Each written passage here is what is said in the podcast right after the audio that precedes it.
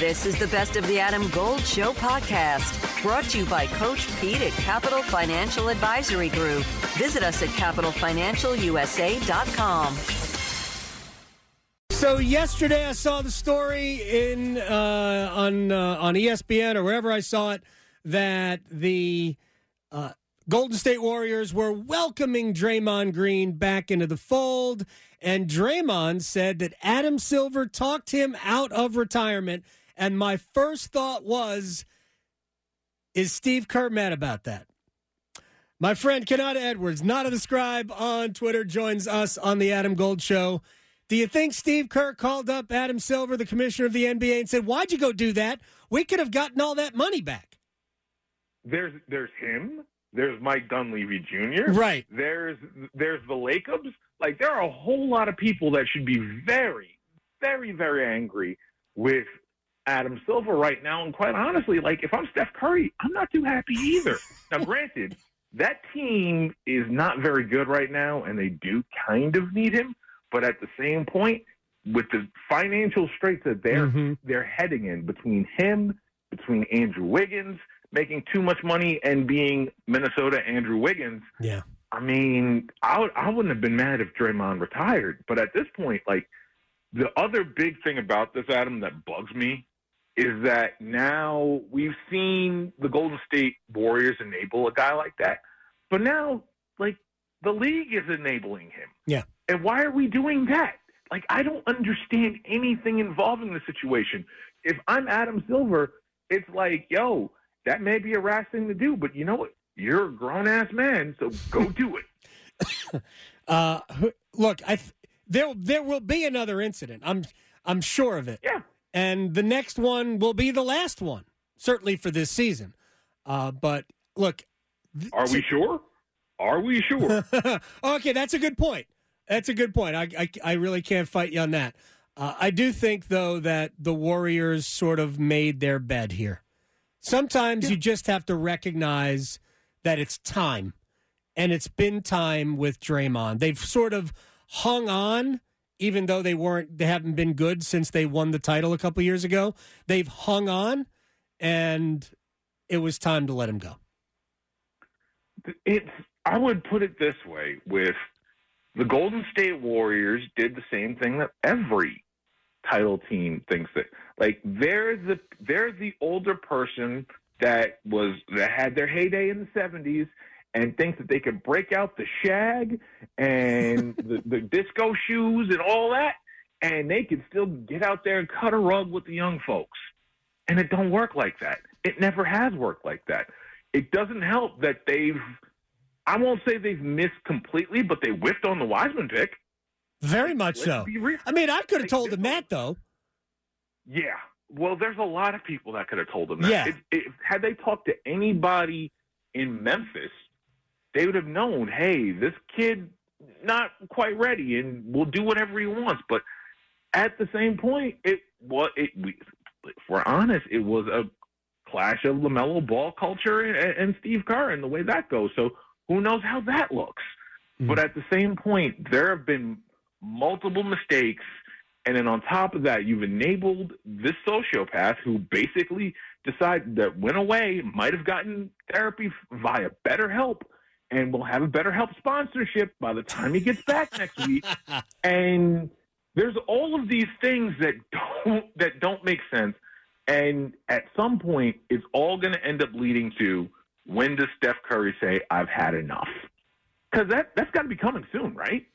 I, I would coming. I would imagine he's he should be the only one left. I mean, they really needed to get uh, figure out a way to, um, you know, shed Draymond Green on somebody else, Klay Thompson as well. Uh, really, the whole just about the whole roster. Uh, you know, it's funny. Uh, Gary Payton came back. Gary Payton to me is one of the guys who should have always stuck around because of the way he plays and sacrifices for the team. Uh, but they've looked for different ways to get rid of him. Uh, but it really is really only about uh, Steph Curry. R- real, It's about thirty. That's it. Yeah. that's it. uh, real, real quick. I know Jonathan Kuminga for the Warriors came out and said that he can't, basically can't, he doesn't trust Steve Kerr uh, anymore, and whatever.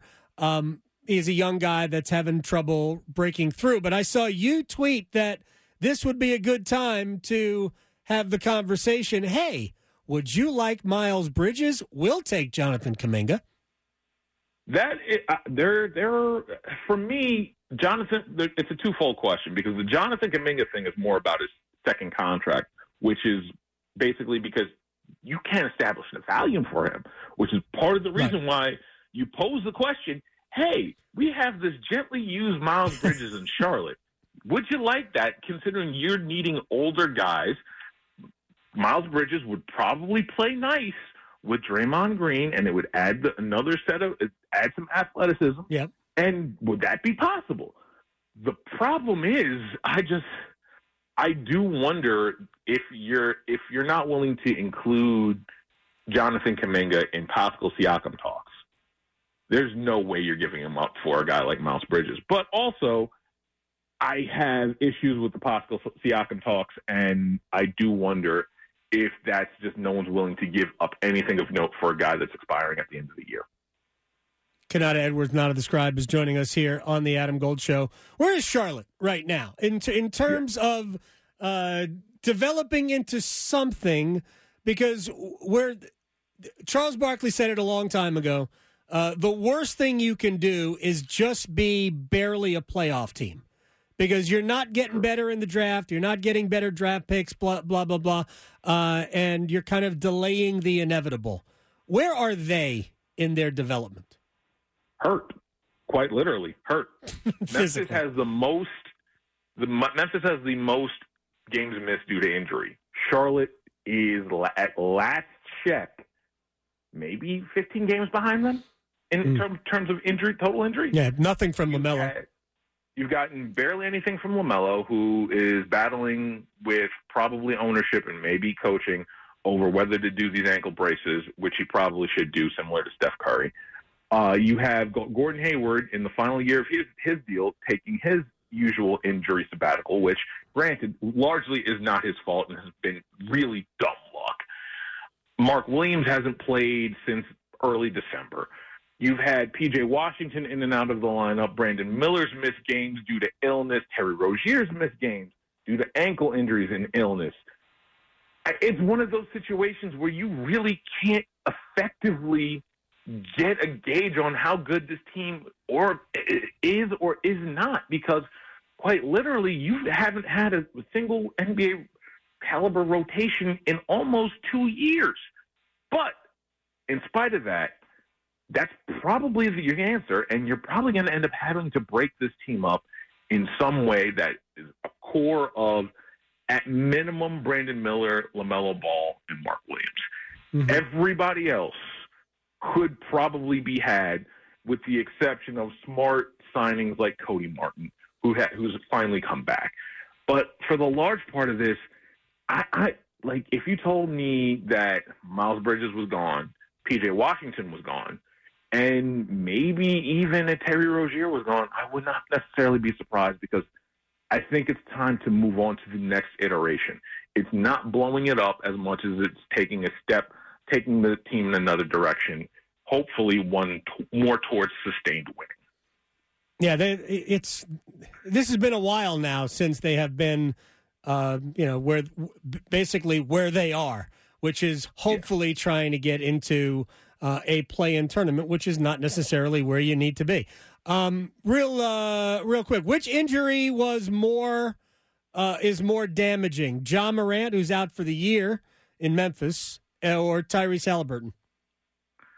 Adam Golden Studio with my man, Coach Pete D'Arruda, Capital Financial Advisory Group. Financial advice industry can be overwhelming for a lot of people. Is there a way to be sure you're getting the best service when you don't know? Yeah, Adam, it's not just if you gave the money to a planning team and they did good the first year. I mean, anyone could do good for one year, but it's a track record and it's a long term accounts that are very important. We call that a financial fill up strategy, Adam, and that gives you lifetime income you can never outlive. We'll put together for you, the listener, your very own total retirement plan if you call right now. Call and claim your comprehensive review with Coach Pete and the team, 888 843 0013, or text Adam to 600 700. Adam Gold is a paid spokesman. Investment advisory services offered by Capital Financial Advisory Group, a North Carolina registered investment advisor. Tyrese Halliburton solely because they rely so much on him. The Ja Morant thing, it was going to take a Herculean effort to get them out of where they were to a playing position. Now with a top five pick, Memphis can probably move some salary, remake their team to be a little bit more. I'm not necessarily saying grown up heavy, but at the same point, like they needed a new direction as well. Indiana, you start worrying because that the back of the East is kind of tight, and they mm-hmm. were doing really, really, really well. They rely a lot on him. Now, granted, they did beat Boston, but at the same point, like this is going to be one of those injuries that probably keeps him out of the All Star game, and also you're going to really want to take your time with this. You have to. It is a two week thing, so this may put them from like out of the plate, like out of the solid playoff spot into the play in, and I'm not so sure that's necessarily where you want to be playing around with that roster and having to get all that rhythm back in time for the playoffs. He's a, he's a he's an absolutely great player. Uh, all right, so Konata Edwards is joining us here. Uh, you're in Charlotte. Uh, let's let me run through a couple of names for you. Uh, how would they? How would Jim Harbaugh play in Charlotte? He would play great in Charlotte, but I don't think there are people that say he really wants the job. I don't necessarily believe that because why would Jim Harbaugh take this job, Bryce Young, right. and leave Justin Herbert out there? Like there are multiple jobs that fit Jim Harbaugh better than the Carolina Panthers, the Atlanta Falcons for one, the San, the Los Angeles Chargers for another, maybe even the Los Angeles Raiders for three. Like there's a lot of other teams that are like we're getting to that blazing saddles point with the Carolina Panthers where I truly believe that the coach is going to end up being a black guy because no one else is going to want to take this job. Is uh, That's is, how bad it is. is, uh, is Cleavon Little? Uh, is he applying? Very much so. I love it. I absolutely love to see Cleavon Little. Uh, it's two. It's never mind. Um, Yeah. That's an- another uh, another story altogether. What about Washington? I think he would be great in Washington. I think we've, I, think Washington with the number two pick is going to be very very interesting, especially with guys that know what they're doing and they're hiring the the one smart guy that left Oakland before the ship sank in Bob Myers. Yeah. So I do believe that Washington's going to be a really interesting squad to to basically build everything up. And it's not like the cupboard is bare in Washington. They just need a quarterback. Right. They just need some direction in defense. Like I don't, I don't think they're that far away. I don't either. Quarterback. They they could be this year's Houston next year. Uh, with with the right quarterback and with the right general manager, I think uh, Jim Harbaugh would be great. Would you take Mike Vrabel in Charlotte?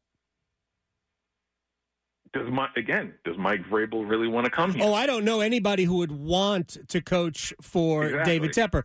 But there right now there are only six openings, and I don't think the Raiders are really open because I think Antonio Pierce is ultimately going to get that gig. Uh, um, um, let's not let's let's not put that out there. I don't believe they're hiring An- Antonio Pierce. Really? They did Rich.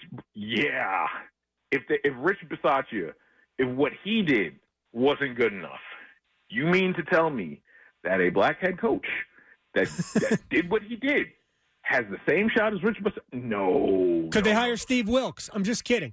Um, never mind. There's I, I Rule hire. There's Ro- Rooney Rule interviews of Adam. Yeah, I know. Yeah. Uh, I still think Antonio Pierce is going to get that gig uh, because it, whether it was a mistake or not with Rich, Rich Bisaccia, right? It was a mistake to hire Josh McDaniel. We can all agree on that. Absolutely. Uh, and- yes, absolutely. And I do think for half a year, I think there uh, that Antonio Pierce uh, certainly can command a locker room. They don't have good. They don't. They don't have good talent.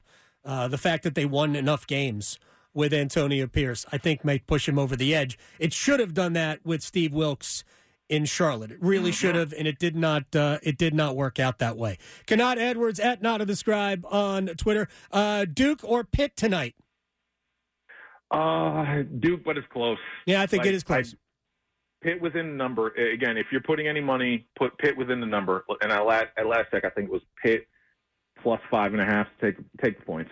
Yeah, that's what I've got. I've got uh, Pitt plus, uh, Duke wins, and under 146. I think this will be a little bit of a a, a, Oh yeah, a difficult Oh, yeah, game to watch. We'll just we'll just leave it at that.